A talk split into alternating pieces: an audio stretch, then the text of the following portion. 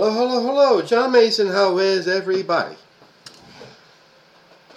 I was there in living in Philadelphia. I was in there Thursday evening for the um, address that President, yes, President Joe Biden gave uh, in front of Independence Hall. It was, I thought, it was excellent and right on the money.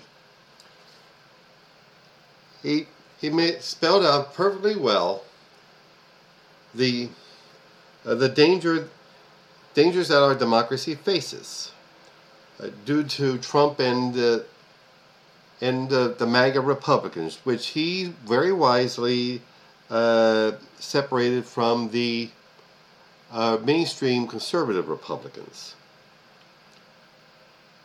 And that, that was good of him to do it. It was a real statesman thing to do, for him to do. And I mean, he really, yeah, he laid into them, and I thank I thank him for doing so.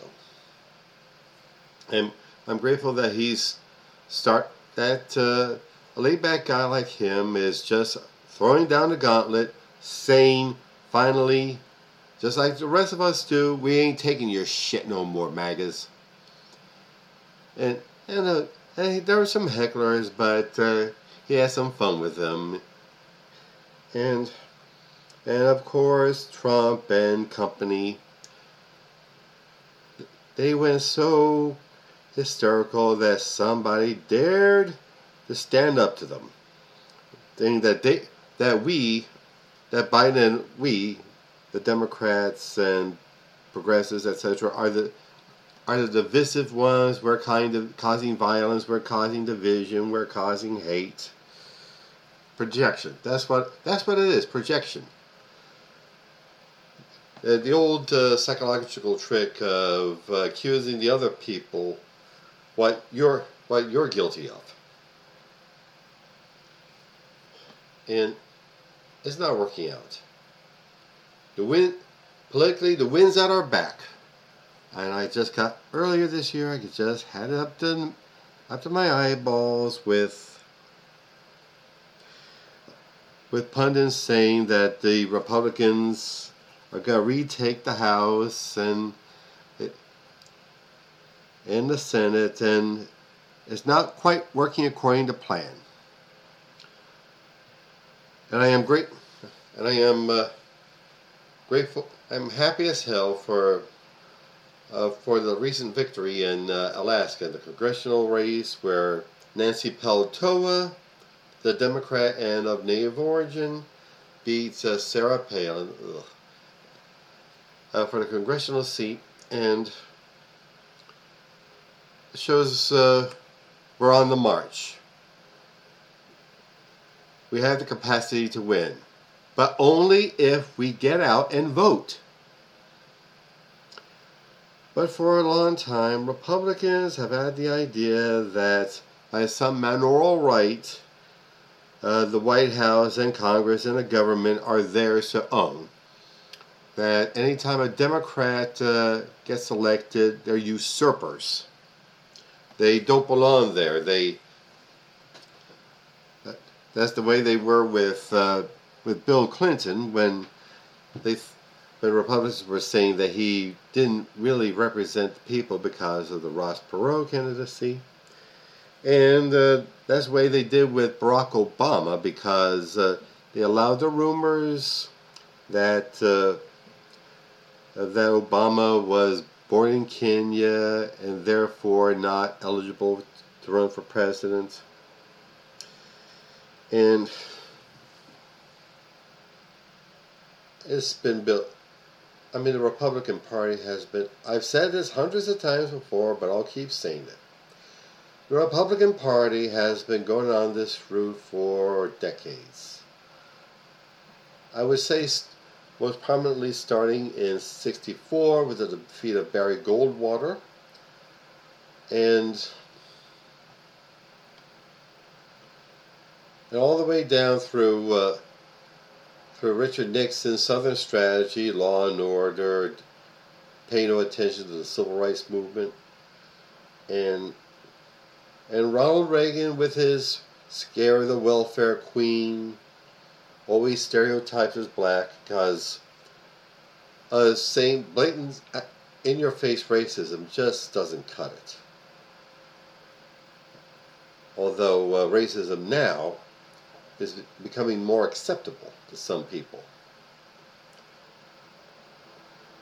And now we got, uh, and we also had George H.W. Bush, this Yankee blue blood who transported himself to Texas, playing at being a Texican, trying, his, went on the, the Willie Horton uh, uh, campaign, the ad, the ad ser- the campaign of ads uh, showing the big scary black man terrorizing white people, etc.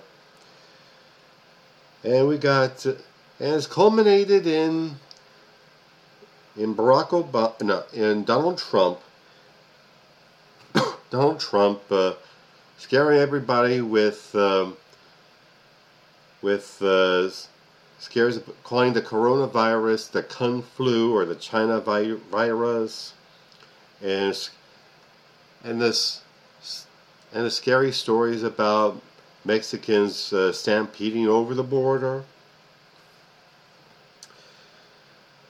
And and now the Republicans are saying that they have their schemes of election fraud, that complaining that election fraud lost them the presidency, and they're making a big crusade about that.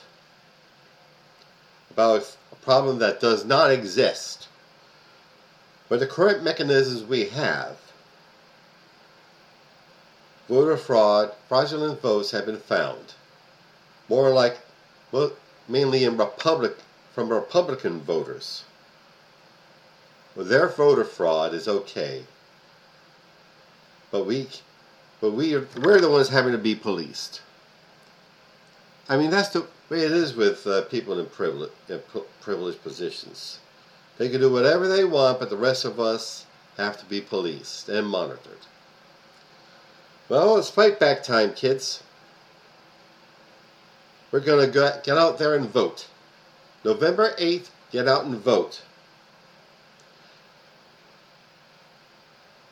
And and do it every each and every time. But do it wisely, do it intelligently. Get out there and vote.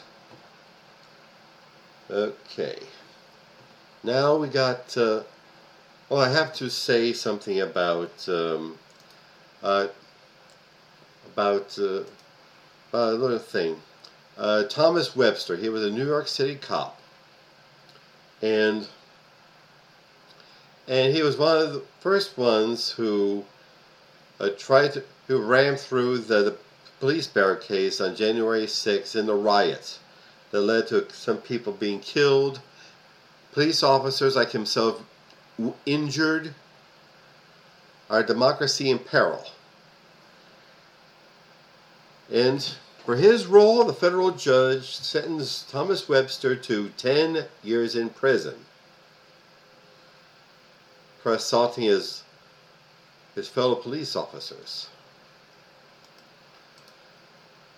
And he breaks down crying like a little baby uh,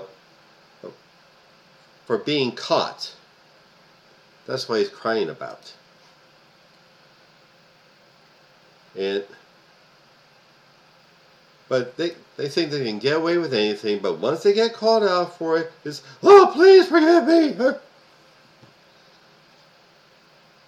There, and with the raid on, and with the lawful uh, execution of the warrant by the FBI, and who classified documents in Donald Trump's uh, Mar-a-Lago uh, pleasure palace, including finding some uh, top secret documents and folders that had no documents in them, and strewn in the office.